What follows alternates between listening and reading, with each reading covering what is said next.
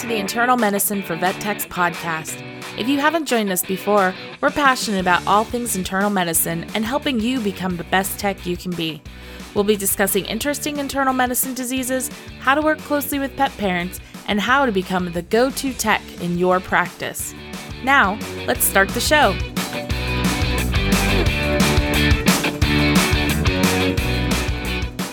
Hey everybody, and welcome back to the Internal Medicine for Vet Techs podcast. Thanks so much for listening and making a commitment to learning. Hope everybody is doing well. We are your hosts. I am Jordan Porter, joined by the amazing Yvonne Brandenburg. Sup? Also joined by Scoots Magoots, who's under my desk and sniffing. Oh right. I know. So if he makes an appearance, that's because he's kind of in timeout, but like not in time. He's being rewarded, but yet being punished. This is Scotty. Yeah. He gets to come inside more than the other puppies because now, according to Matt, he's an inside dog, but like he still can't be trusted alone. Oh. So dun, dun, dun. So even though the kids are out there, Scoots specifically likes to eat things off the counter. Mm. And then he gets raging diarrhea just from eating the smallest amount of stuff. Oh, so he's an internal medicine like dog. Yeah, he was doing this thing this morning because we had him inside this morning where like he eats or he drinks mostly after he's drank something. He'll just like come walking up next to us and like just regurg a little bit onto the floor every time. Oh, nice. And I'm like, please don't have mega esophagus, but it's only water. Mm. And I think he just chugs it. Right. Oh my God, dogs. Although I don't know, cats aren't that much better. Yeah, right. At least cats save their problems until they're like 15. I guess. Sure. Oh my God. No. I mean, it's funny. So, I'm going down to San Diego. No, I'm going down to UC Irvine this weekend, to lecture for, I think it's called the Conti Symposium, and it's part of like, I think it's part of like the county, like tech stuff. I'm not even 100% sure. For the longest time, I thought it was just part of UC Irvine, but it's not. So I'm going down there. And it's funny because, you know, now I don't have an old cat. So I'm just like, oh, cat sitting is so much easier. You could just come over once a day, put some food out. Nobody needs meds. Like it's going to be amazing. Yeah. So. Just scoop the litter box once and yeah, it'll be. You don't even have to scoot the litter box because I got a litter robot. Like it's super easy. Yeah, that is nice. Oh my God, I love the litter robot. I wonder how much it would cost me to have someone come to my house and try to care for all my animals, all 40 of them. $5 million. Yeah, it'd be just as expensive as whatever trip I was taking. Oh, there is that. Yeah. So that's a bummer. Yeah. But I did it to myself. It's fine. I like my animals. Most days. Other than that, I mean, we chatted not that long ago, so not much has happened in the last 3 days. So yeah. So it's been more than 3 days, but not. I think it's been 4 days, right? Really? It feels longer than that, girl. It's been like 3.5 days. But yeah, so this week we're talking about canine parvovirus. I'm surprised that we've been doing this podcast for 2 years and we haven't talked about parvo, but like. Well, I think because parvo to me isn't something that internal medicine deals with a lot. Or I guess it depends on where you're at. Yeah, yeah, I was going to say, I definitely dealt with it in GP. Our emergency department deals with it, but we don't tend to see parvo that frequently in medicine. We dealt with it a lot at first in the old building that I was in, like it would transfer from ER to us. And then And then we kind of put a stop to that because general practice can manage those patients. Oh, yeah. I think parvo is like one of those, I'm not going to say bread and butter, but it's like, it's common enough. Yeah, it's common enough. Like, I feel like every practice will have some sort of like parvo season kind of thing. Yeah. But, yeah, for sure. Yeah. Yeah. I learned a lot though about parvo. It's like I knew parvo, but like I didn't know the ins and outs of parvo. I guess that's the same about every time I like research one of these diseases. I'm like, yeah, I know it, but like, right? Oh my god, that's so funny. So, it's funny though because like feline parvo to me, even though so it's technically the same virus, right? But I never correlate those two. So it's feline panleukopenia. And so canine parvovirus is actually believed to have arisen from feline panleukopenia, but it's not exactly known. That's just suspected. So it is a non-enveloped single-stranded DNA virus.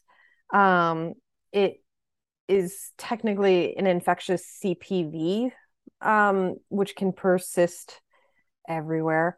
Yeah. It's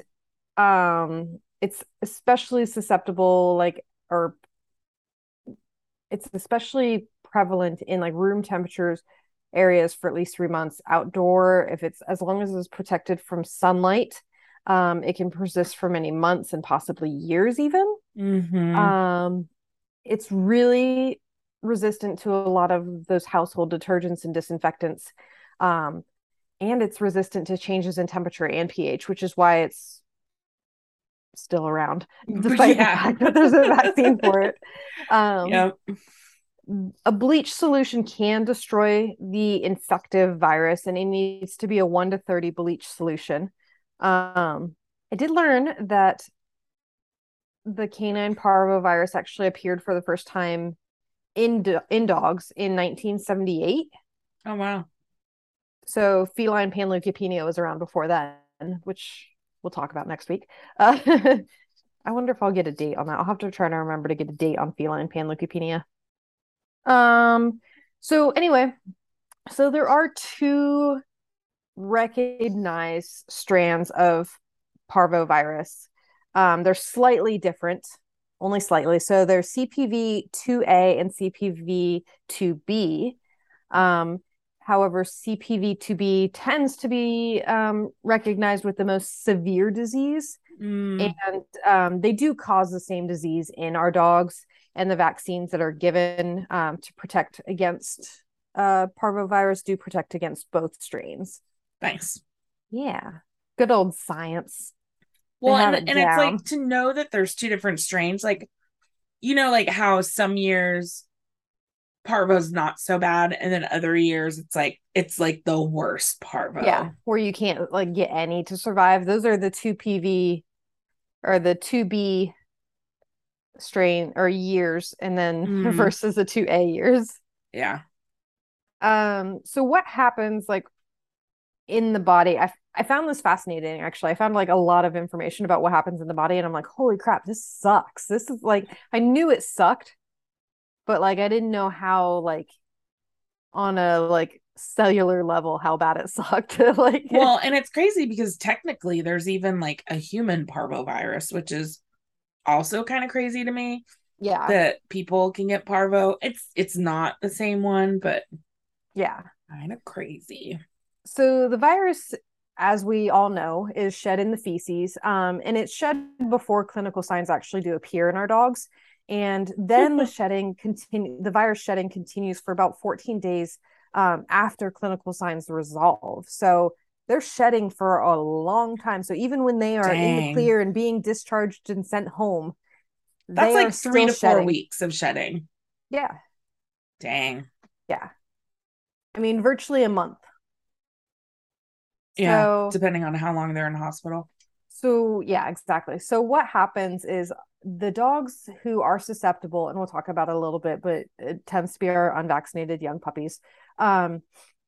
They become infected by ingesting the virus. So typically what happens is there will be the virus shed in stool on the ground. They can step in feces, lick their paws. They can sniff feces. They can eat feces because, you know, dogs are disgusting that way. And then after ingestion, what happens is the virus is then carried to the intestines, and then it invades the intestinal walls and causes really severe inflammation. But more happens like along the lines. That's just like the shortened Cliff Notes version of it. So the virus actually gets into the bloodstream, and what it does is it targets the body's rapidly dividing cells, and it really tends to hit the bone marrow the hardest and the cells that line the walls of the small intestines. So those are the two areas that tend to get the brunt of the virus. In our very, very young dogs, so those couple week old pups, it can actually also infect the heart, and it can lead to inflammation and poor function and even arrhythmias. Dang. I know. I'm telling you, I didn't know like on a cellular level how bad parvo was. I guess, I mean, it makes sense. Like they feel like crap, right? Yeah. Yeah. Mm. So when the virus is in the bone marrow, what it does is it weakens the body's ability to protect itself. Because what it this was mind-blowing to me. I was like, holy crap, this virus is really just like like the most evil villain ever. Oh my god. It'll destroy those like brand new immune cells that the bone marrow is trying to put out, and so it causes a drop in our white blood cell count that helps protect the body, obviously. But because it's doing this, it then makes it easier for the virus to invade the GI tract, where it does tend to do the worst of it. So that's crazy to me, because I always just assumed that they were like panleukopenic because of the infection and the body fighting it off, and like that's why we were low white blood cells. My brain did not recognize that we're actually destroying the white blood cells that are coming from the bone marrow. That's crazy to me. So it's like all those cells that, like, you know, when your antibodies and stuff like that start trying to work and the bone marrow is pushing out white blood cells, the virus is like, nah, nope. No children allowed. Yeah. Yeah. Crazy. Oh my God. It gets worse. So, which makes sense. Like when we think of like feline panleukopenia and that this is related to that, that actually makes sense why they think it may have come from feline panleukopenia. Yeah, exactly. Crazy. So after the virus is like, sorry, no young white blood cells are allowed to pass here. It then targets the epithelium of the small bowels, and because those are rapidly dividing cells. Yep. Which obviously the epithelium is the lining that helps to absorb nutrients. And then what it does too is it provides a barrier against fluid loss and bacterial invasion. You know, it's to help protect the rest of the body. And then, so then essentially bacteria, because it's destroying the epithelium. That's when you get that translocation. That's when you get the secondary infection from bacteria then getting into the bloodstream. And we have no white blood cells. Yeah, exactly. Okay. So then the virus is like, no, seriously, you can't help protect the body anymore. So what the body tries to do is it tries to create new epithelium cells, and then the virus disables those the body's ability to actually replenish those intestinal cells. Viruses are, I don't know, they're like the kamikaze. Like they just go in, and they're not kamikaze because they multiply. So they're the assassins. Yeah. But the virus itself actually isn't always fatal. Like it doesn't, it's just everything else that kills them. When death occurs, it's usually a result of like shock, dehydration, septic toxins that are produced by the bacteria that then, because the intestines can't block those toxins that are being produced by the bacteria, it then goes into the bloodstream. So it's like I said, I knew about parvovirus, but like I didn't know the breakdown of it about like what the virus was doing to the body. I was like, holy crap. Yeah. It's even worse than I thought. I mean, I knew it was bad, but it was like, ooh. It's a really, and it's like, it's funny too, because like if this information would get out about like what exactly is happening in the body, I feel like there'd be a lot more pet parents that are like, yeah, no, I really need to get my dog vaccinated. Like, you think so? I think maybe not a lot more, but there would be an increase in people who are like, oh yeah. Because I think like, those are the ones that are already vaccinating anyways. Yeah, maybe you're right. Because like it is already out there that parvo kills, but yeah. Like, I don't know. I just have hopes that like if people were better educated, that maybe. I agree. Better education definitely can help. Yeah. Yeah, I just think of it's a whole other soapbox, but you know, when they get the information from their breeders that are like, they don't need vaccines. Oh my God, I had that come through the other day. This person was buying a dog from a breeder, and like luckily they were trying to do research and see what the like if the breeder what they were saying was like accurate. So they were asking if like they're like the breeder said like they gave the first vaccine at the breeder, and then they said no more vaccines, go get titers done instead. And I'm like, that's a waste of money because your titers aren't going to be high enough, because like the whole reason of the 3 series vaccine is to try to hit the right window of like when the immunity is going to take effect. Like, yeah. And they were trying to say not to do the triple vaccines because it's over vaccinating puppies. And I'm just like, oh my God, stop. So the problem, well, we know this, right? The problem with the titers is if it's the mom's antibodies that are still floating around, your titers are going to be high because mom's antibodies are protecting. So you can't differentiate between maternal antibodies and vaccination antibodies. So like, how frequent are you going to titer these puppies? As frequent as you should be vaccinating them. Right? So just vaccinate them. Yeah. I just don't understand the, like, I get that vaccine reactions occur. I am very aware that vaccine reactions occur. And like, you'll get every vet professional who's like, yeah, vaccine reactions occur. But like, to be so terrified of a vaccine reaction over a parvovirus is just mind-blowing to me. Yeah.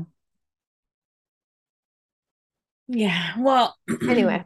Yeah. Well, we know because we deal with medicine and science that we vaccinate against bad things. How about that? Yeah. Yeah. Bailey's got to go get vaccines tomorrow. She's not thrilled. That's funny. Yeah. Anyway. So how this typically presents is obviously it's going to be our young patients, so mostly our puppies, and this tends to be between 6 weeks and 6 months old. It can be seen in adults, especially if they're unvaccinated or incompletely vaccinated, as we just kind of ranted about a little bit. Or they have immune suppression. Yeah. Those dogs tend to be the most susceptible. And I learned this too because I didn't realize, but there are certain breeds that are at increased risk, which makes total sense because like I've seen all of these breeds with parvo, but like, right? But part of me wonders if this is because these are the most common breeds not actually being vaccinated. And if that's why it's more prevalent. No, because I think I remember reading somewhere that it was, Yeah, well, anyway, the breeds at increased risk tend to be our German Shepherds, our Rottweilers, Dobermans, Pit Bulls, and English Springer Spaniels. But if it was the ones that were unvaccinated, I feel like Doodles would be on this list. Oh, really? See, I feel like Doodles are always vaccinated. I feel like some of those Doodle breeders, though. Yeah, maybe this was a pretty up-to-date like resource that I got this from. Yeah. Because I learned like new things that like since I've been out of practice, I was like, oh, I didn't know this was a thing. Right.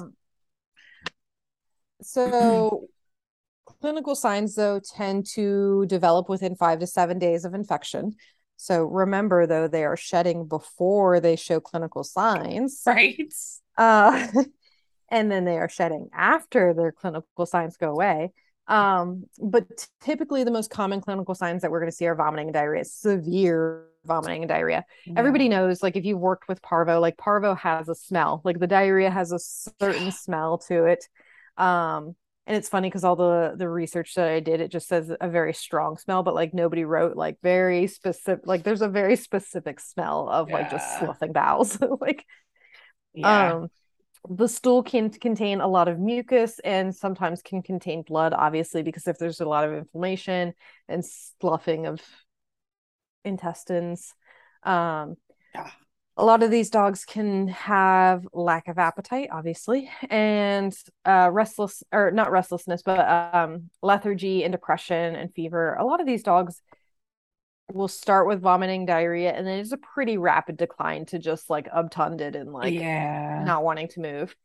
Yeah, I mean, they're losing a ton of fluids, right? And then once you've got the fluid loss, then you've got your bacterial translocation, and it's just not fun. And it's painful. Like these kids, like their bellies are usually painful. Like it's uncomfortable to have that much diarrhea. But if they are painful, so if they have abdominal pain, that does tend to require like further investigation, because intussusceptions can be common in these guys because their bowels are just moving and moving and moving and moving. Yeah, they're inappropriate.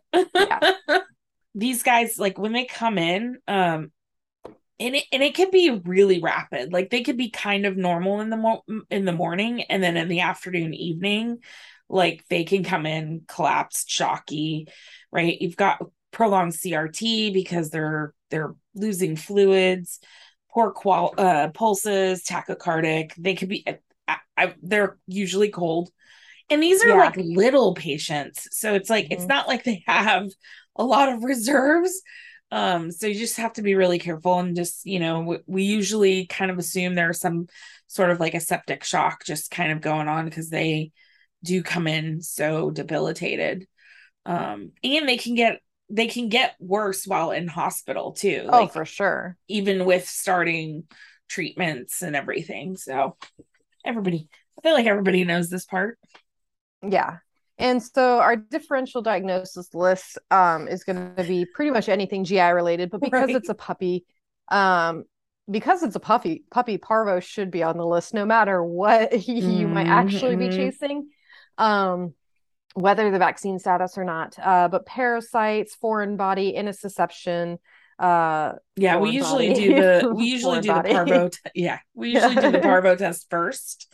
Yeah. And if that's negative, then we start looking for everything else. But exactly. Most of the times we're like, no, you're parvo until proven otherwise. Yeah. And so obviously our diagnostics are going to be based around like the pet's signalment, its history, and its clinical signs.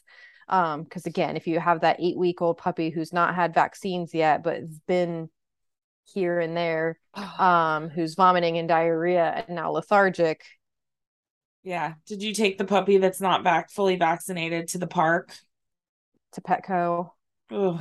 Yeah. I mean, even like around someone's apartment complex, like, no, we just took him outside to go for a walk. Like, that's great, but you don't know what else is around there. Like, you don't know who else is walking their unvaccinated dog. Well, and you have to remember, like, again, this is like, once clinical signs have stopped, they're still shedding for another 2 weeks. And I feel like a lot of clients don't know that. And I would say we're probably not great at always explaining that.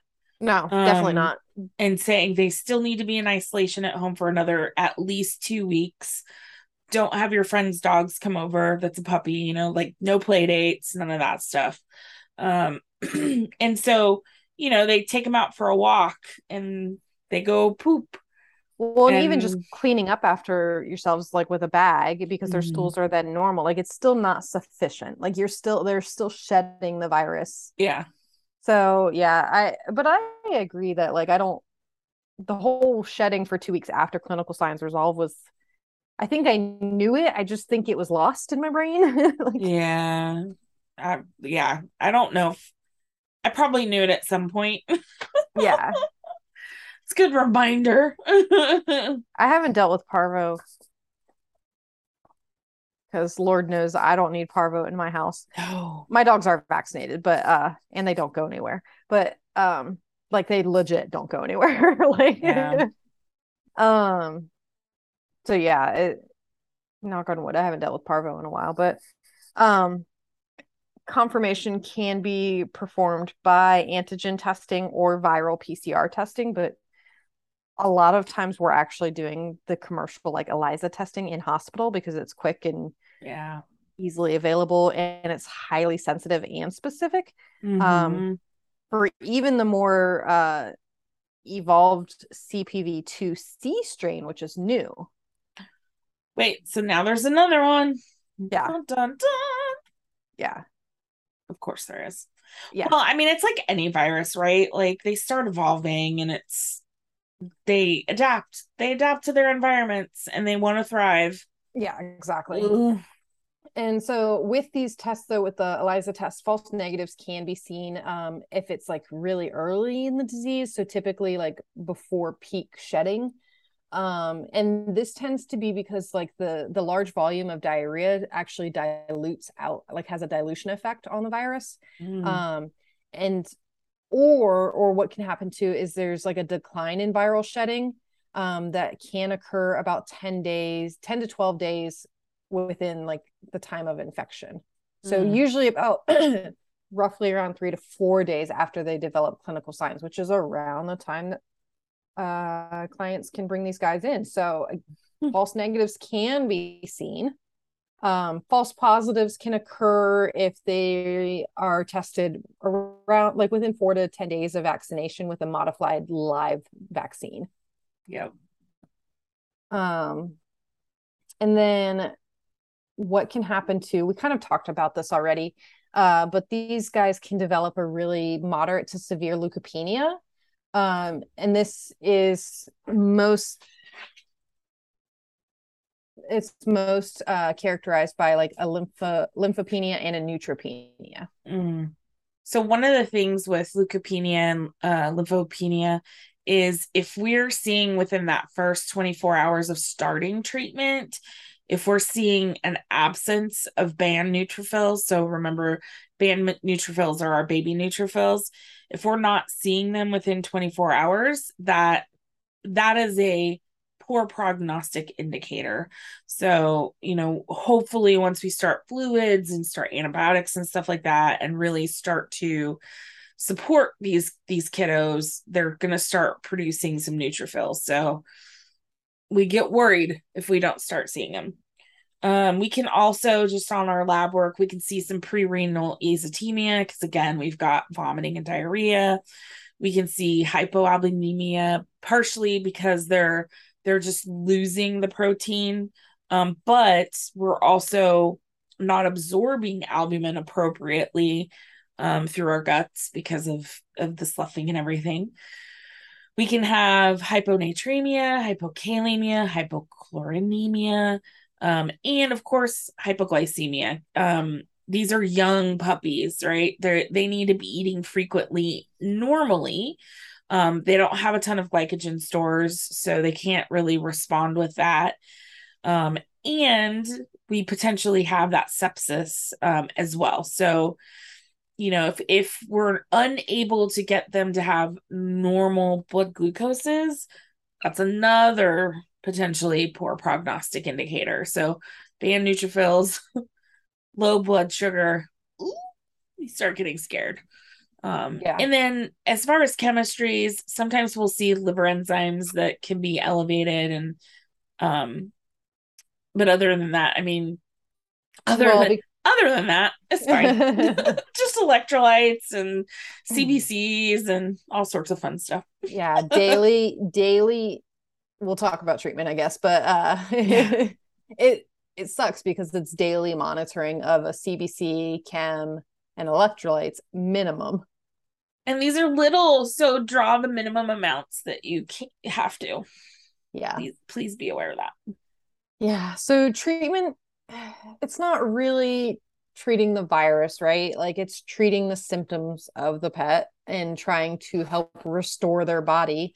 But dogs who, even if they're suspected and not confirmed, dogs who we think might have parvovirus should be isolated immediately from other dogs. So, I mean, I worked in several practices where we did not have an isolation ward. We did our best with what we had.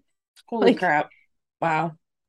Yeah. You do your best with what you have. It is the way it is. You have a bleach bath bucket and you make sure that you try to only have one technician working on the pet and not touching other pets, especially other young pets. And you try to keep them tucked away in the furthest corner of the hospital and try not to put anything else near them as best as you can. Like it's realistic, but it's a shame. Wow. You know? I don't think I've ever worked in a practice that didn't have at least like one or two kennels that were in an isolation closet or a room. I think I've only worked in one practice where we had a true isolation ward, like with a separate sink and everything. Like, oh, wow. Other than that, it's always been like, do your best. Mm. And we've had success and like, you know, no transmission and stuff. Like you just have to do it right. Yeah. But yeah, so treatment's going to be mostly supportive care, and that's going to include obviously fluid therapy and electrolyte therapy to try to restore balances. And then we want to do nutritional support. And then when we say supportive care, we're talking antiemetics and lots of antibiotics, because again, we know that bacteria can transmit to the bloodstream with this virus. But the main goal is going to be restoration of fluid, electrolytes, and metabolic abnormalities, and then prevention of secondary bacterial infection. Yeah. So the first line of defense, right, is going to be getting an IV catheter in and starting IV fluid therapy to restore hydration. And then I say plus or minus electrolyte additives, but it's a plus. Like it's right. It's always, I mean, obviously go by your lab work, but 99.9% of these kids you're going to be adding electrolytes to. As they improve though, the electrolyte additives might go away. Right. Like, exactly. And these kids are like, especially the little ones, right? Sometimes these are our jug catheter patients because we can't get a peripheral catheter into them. Well, because they're so shocky sometimes and they're so dehydrated, and not to mention a jug cath can be a good idea because we have to draw blood on these guys at least once a day. Mm-hmm. If you're checking blood sugars and, you know, we're poking them multiple times a day, which doesn't help our dehydration, right? Like right. They're still getting losses, and that's, you know, losses because of us. Yep. Yvonne mentioned that they can be hypoproteinemic, so sometimes we want to add in some colloids, so things like hetastarch can be administered. And then we kind of briefly talked on antibiotics are going to be indicated just due to the risk. It's a high risk of bacteria just, you know, going into the bloodstream due to the epithelium being destroyed by the virus of the intestines. Yeah. And then... and because of the concurrent neutropenia that's occurring usually as well. Did you find anything that talked about using plasma? So I looked specifically for that, but it's not proven that it works. Interesting. Because we've done a couple where, especially like a recent parvo survivor pup, right? Mm-hmm. If we could get plasma from them, like, yes, it's a colloid and there's potentially higher antibodies against parvo, so we've done that a few times. I mean, unfortunately we don't always have that luxury, but if that's an option, sometimes we'll do that. I've definitely seen it done where we've given frozen plasma specifically because they don't necessarily need the fresh frozen for the protein itself, but there might be some studies now, but I couldn't find anything specifically regarding that, but I know it's been done. There used to be a really common thing of like, of course, if these patients are vomiting, that we want to NPF them until they stop vomiting. But new evidence actually shows that initiating nutrition as early as possible can actually improve the pet clinically, as well as allow for weight gain and improve the gut barrier function, which the gut barrier function, of course, when fighting this virus is going to be probably the most important thing. So really trying to get that true enteral nutrition into these patients as soon as possible. So trying to get that vomiting under control.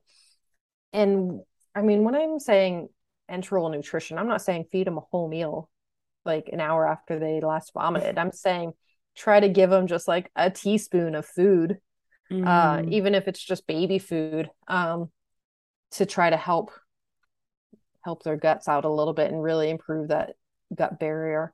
For our anorexic dogs, the ones who I don't blame for not wanting to eat, right? Sometimes we'll place a nasal esophageal tube or a nasogastric tube. And so we can do like drip feeding. So we'll prepare like a liquid diet. Royal Canin has some wonderful new liquid diets that were brand new when I was still dealing with parvo patients, right? But I haven't had the chance to use them now. So we blended canned food into a liquid and did drip feeding. Yeah. And then this should be instituted within 12 hours of hospitalization. Yep. Yeah. And then, I learned this too, because like, it makes sense. Like it really makes sense. Right. So you can do fecal transplants in these guys. And you're going to mix the feces with saline, and then it's administered rectally. And this should be done within the first 12 hours as well of the pet being hospitalized with parvo, just to kind of help with a faster resolution of that diarrhea. And it actually has been proven to show or have patients with shorter hospitalization time. I wonder if adding probiotics into like your liquid diet, if that would potentially help too. I don't see why it wouldn't. Right.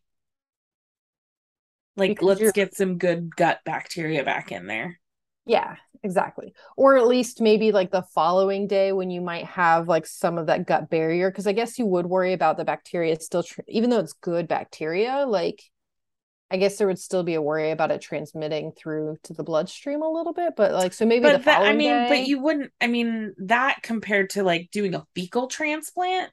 Yeah. Like those are both. That's true. It's the same thing. Yeah. You're right. Yeah. There is an antiviral agent, and I've heard this used in our parvo puppies, and it's usually used to treat the influenza virus in people. And I have worked with some doctors who have used it in treating parvo in puppies. A study shows that it did not decrease the amount of hospitalization time that the pet incurred, but it did decrease the disease severity. Or no, I'm sorry. It did not decrease the disease severity or the mortality. So what it did do, though, is the dogs who were treated with the antiviral did not experience weight loss usually, or a decrease in white blood cell count. Interesting. So it didn't actually help the clinical signs. It didn't help. It didn't necessarily prevent death, and it didn't decrease hospitalized stay. It just allowed pets to not lose weight while they were in the hospital and not decrease their white blood cell count lower than what it was. That's so interesting. So, interesting. Okay. Yeah.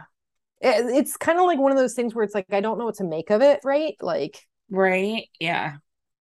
You know whose call that is? That's a doctor's call. Yeah. Talk to the client, figure out if that's something they want to try. Does it hurt? No, doesn't hurt, but does it help? And from what I understand, because I was on that antiviral once when I had the flu, it's expensive. Yeah. But if you're already doing parvo treatment, what's an extra $100 or $200? Because like when right. I say expensive, like, no, that's not true. I think it was like originally like $700, and I was like, no, thanks. I think I ended up paying like $300 for it. Woo! For three people though, so it was $100.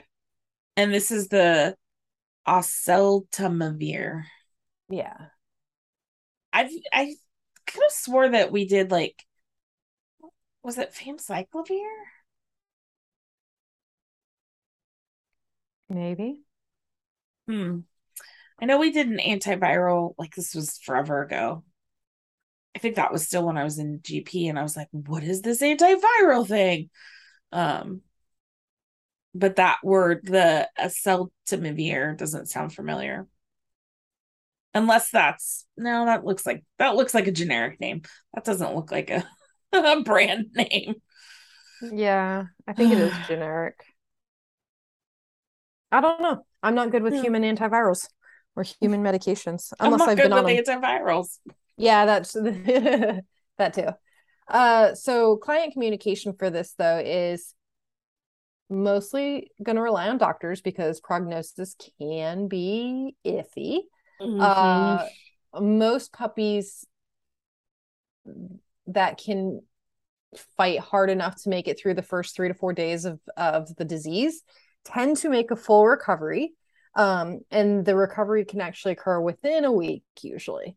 And typically with the appropriate, like, supportive care. So hospitalization with IV fluids, not outpatient therapy. 70 to 90% of dogs with canine parvovirus actually can survive. Well, will survive. Yeah. Does that mean that outpatient therapy doesn't work? Like, yeah, I think it depends on, like, how late the clients bring it in, right? Like, how bad is it when it gets there? It talks about the prognostic indicators of, like, are we hypoglycemic? Are we shocky? Do we have banned neutrophils? And then it's like, well, which strain of parvovirus are we infected with? And oh, for sure. Yeah. And I mean outpatient care can definitely work. Like, I've seen it work, yeah. And I have nothing against outpatient care, but there's those patients that you get through in the hospital that you're like, yeah. But I mean, if it's that or nothing, some clients don't have a choice. Like, it's unfortunate. It's really unfortunate.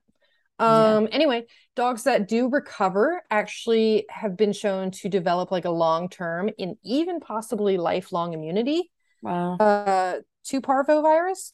That being said, I have also seen, and I think there might be a current study, maybe I'm making this up, but dogs who have survived parvovirus are actually more susceptible to food allergies or things like PLE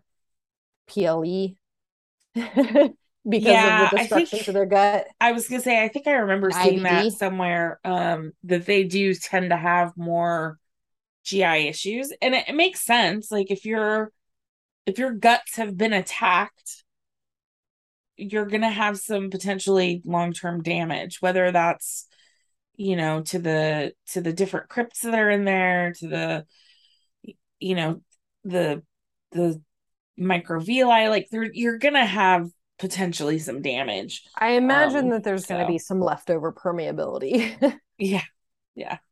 So. Well, and too, like, when we talk about, like, IBD and stuff like that, like, you and I, we've talked about it, is that's an immune response, right? Mm-hmm. And so, like, it makes sense that the body goes, some food may be the problem, and hey, it may have caused this issue, and, you know, we have that inappropriate immune response to food. Yeah, for sure. It's and like the body, like, redirects, and it's like, oh, chicken is bad. Right? You had parvo. Yeah. Could be parvo, but I think it's chicken, but it could be parvo. We got that labeled wrong. It's fine. Yeah. Wrong name tag at the party. It's fine. The other thing, too, about client communication, I think that's huge, is just making sure that they understand, one, prevention, right? So proper vaccination, making sure that puppies are, you know, appropriately handled outside of the house. If you have a history of an animal previously having parvo at your property, like, you should clean appropriately. You know, there's, well, if you haven't had a history, I mean, like, the dog's not going to get reinfected as parvo, right? Like, we know that, right. But it should still be cleaned and treated as if it were parvo in case someone else comes over, you move, whatever, you know, it's like, we know that parvo can live in the environment for years if not cleaned properly. And then just making sure that they understand, like, at least 2 weeks after going home, at least 2 weeks, do not have them interacting with immune compromised pets, any other puppies, anything that's not fully vaccinated. You know, I think washing your hands, like all that stuff is going to be really important. So the only thing it can play with is another puppy who survived parvo. Right. Yeah. That would be a bummer. Like, what if, oh, that would be a bummer. Yeah.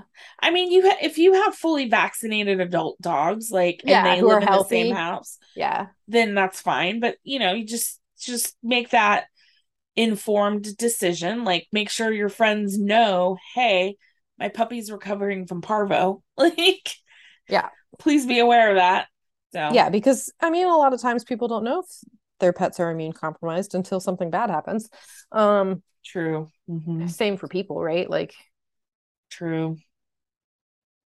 Anyway, I think our cautions for this week are the complications that can occur from parvo that we, not that we don't think about, but that, like, we try to push back in our brain so we don't try to think negatively when we have these patients.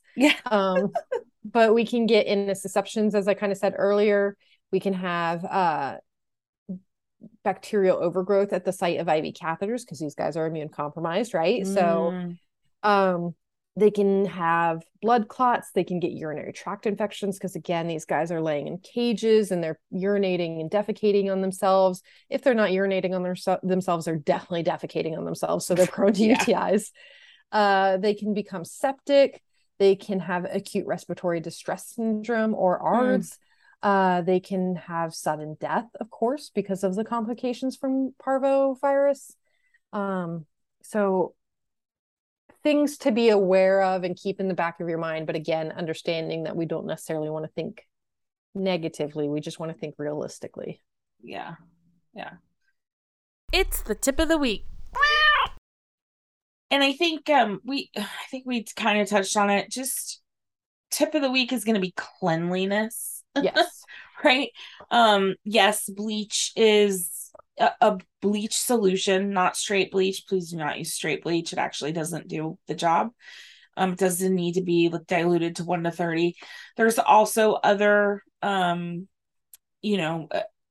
appropriate cleaners out there, disinfectants. Just, you know, if you're in a clinic, make sure that whatever you're using says that it's appropriate for parvo or any other ones that you have. So yeah, a lot of the veterinary cleansers are really good about, like, putting that on their labels. Like, even the ones that you wouldn't think would be good for parvo are, like, surprisingly good for parvo. Yeah. I think with parvo, it's not a strong virus. Like, yes, if you don't use a disinfectant on it, it's strong, but as soon as you kind of hit it with a disinfectant, like, it kills it pretty quickly, which is nice. Yeah. An appropriate disinfectant. And now for the question of the week. I have a question of the week because I've heard of this, but I have not seen it personally myself. But, and of course I know it can happen, but I want to know if you've treated an adult dog for parvo virus. I've seen / heard of, like, 2-year-olds who weren't vaccinated, just happened to make it to 2 without getting parvo. But, like, I'm curious as to those, like, immune compromised, the ones that we don't expect. Yeah. We had one. It was actually one of our oncology patients.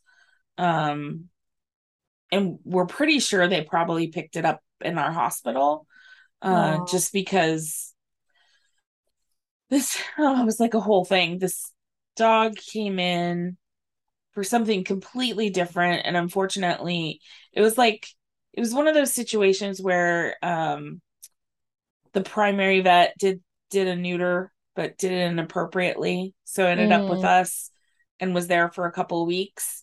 And that puppy, like, ended up picking up parvo, but while he was there, but because he was there, we didn't catch it until We're like, oh, you have parvo now. You've been in the hospital for like weeks. Cool. And then I mean, the same thing happens to humans, right? And a dog that was next to that puppy in CCU like ended up getting it because he was immune compromised. So it was just like a whole thing. And that's something to be aware of too, right? Like it's very easy for any patient to be in the hospital and be immune compromised because they're in the hospital and you're just helping their bodies, sustain life. Well, and not only that, but like that brings up like a really good point. Like if you do have younger animals or parvo animals that you suspect are parvo, make them go somewhere different other than where your immune compromised animals go outside to go to the bathroom. Well, and we do the same thing for like our lepto suspects and stuff, right? Like we have a specific area that we try to walk them away from where others might walk. Yep. And you disinfect it occasionally. Yeah, exactly. Yeah. So it is something to, but like I said, it's the same in human medicine. People pick up diseases all the time just being in the hospital. Yup. So other than that, that's all I got for y'all this week. Other than that, that's all we're talking about. I mean, I learned a lot, so I'm happy. But anyway, cool. That's it. We will talk to you guys next week. Thank you so much for listening and making a commitment to learning. I hope everybody has a fantastic week. School starts soon for some of us. So good luck. Right. Yeah. And I think for most parents are probably like, yes, get out. Go. Right? Well, and I think some people, isn't this VTNE window? I think so. I think it happens in July for some. July, August. So if you're taking your VTNE, you got this. So you got it. Thanks so much again, everybody. Good luck to everybody with, the end of summer and VTNEs and all that good stuff. And we will talk to you guys next week. Yep. Bye. Bye, guys.